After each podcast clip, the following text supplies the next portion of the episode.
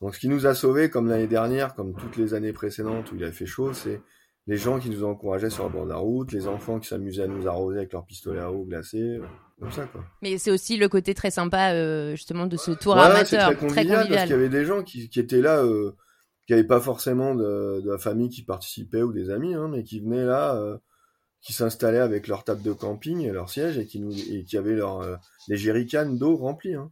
Ok. Ouais, ouais, ils nous arrosaient, ils nous arrosaient le cou, euh, des enfants, des, des personnes âgées, c'était incroyable. Et ça, c'est- et ça, c'est encore un, un aspect sympa qui nous félicitait en nous disant, ouais, vous êtes les héros, vous n'êtes pas dopés, c'était sympa. Alors, Romuald, si on fait un petit flashback, si on parle de l'avant-course, comment est-ce qu'on se prépare pour un- une telle course? Enfin, En tout cas, toi, qu'est-ce que tu as, qu'est-ce que tu as, qu'est-ce que tu as fait avant la course en termes de préparation?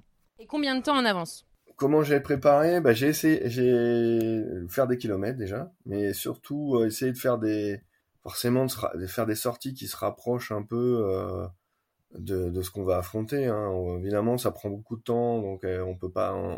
c'est- très difficile parce faut, il faut il faut être capable de consacrer 7 heures dans une journée ou un week-end euh, pour rouler, euh, pour s'entraîner. Mais disons que j'ai fait des j'ai fait j'ai fait pas mal de, sort de sorties vélo euh, de, 100 de 130 km, euh, 2500 de dénivelé. C'était pas les 4000 euh, qu'on a eu, mais, mais disons que sachant que euh, avec euh, le jour de la course, on est, on a, il y a l'émulation qui fait qu'on va passer, même si on n'a pas fait l'entraînement pour 4000. Je pense que c'est comme pour tous les autres sports d'endurance, comme la course à pied.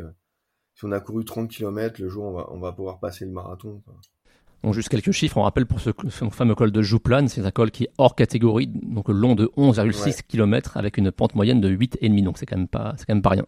Ouais, c'est sacrément costaud.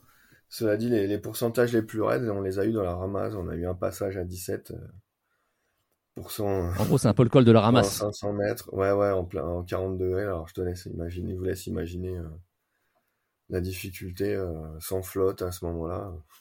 C'était euh, c'était la boucherie, quoi. Et justement, est-ce que tu considères que hum, cette édition euh, 2023 a été plus dure que celle d'avant ou enfin que celle que tu as pratiquée avant?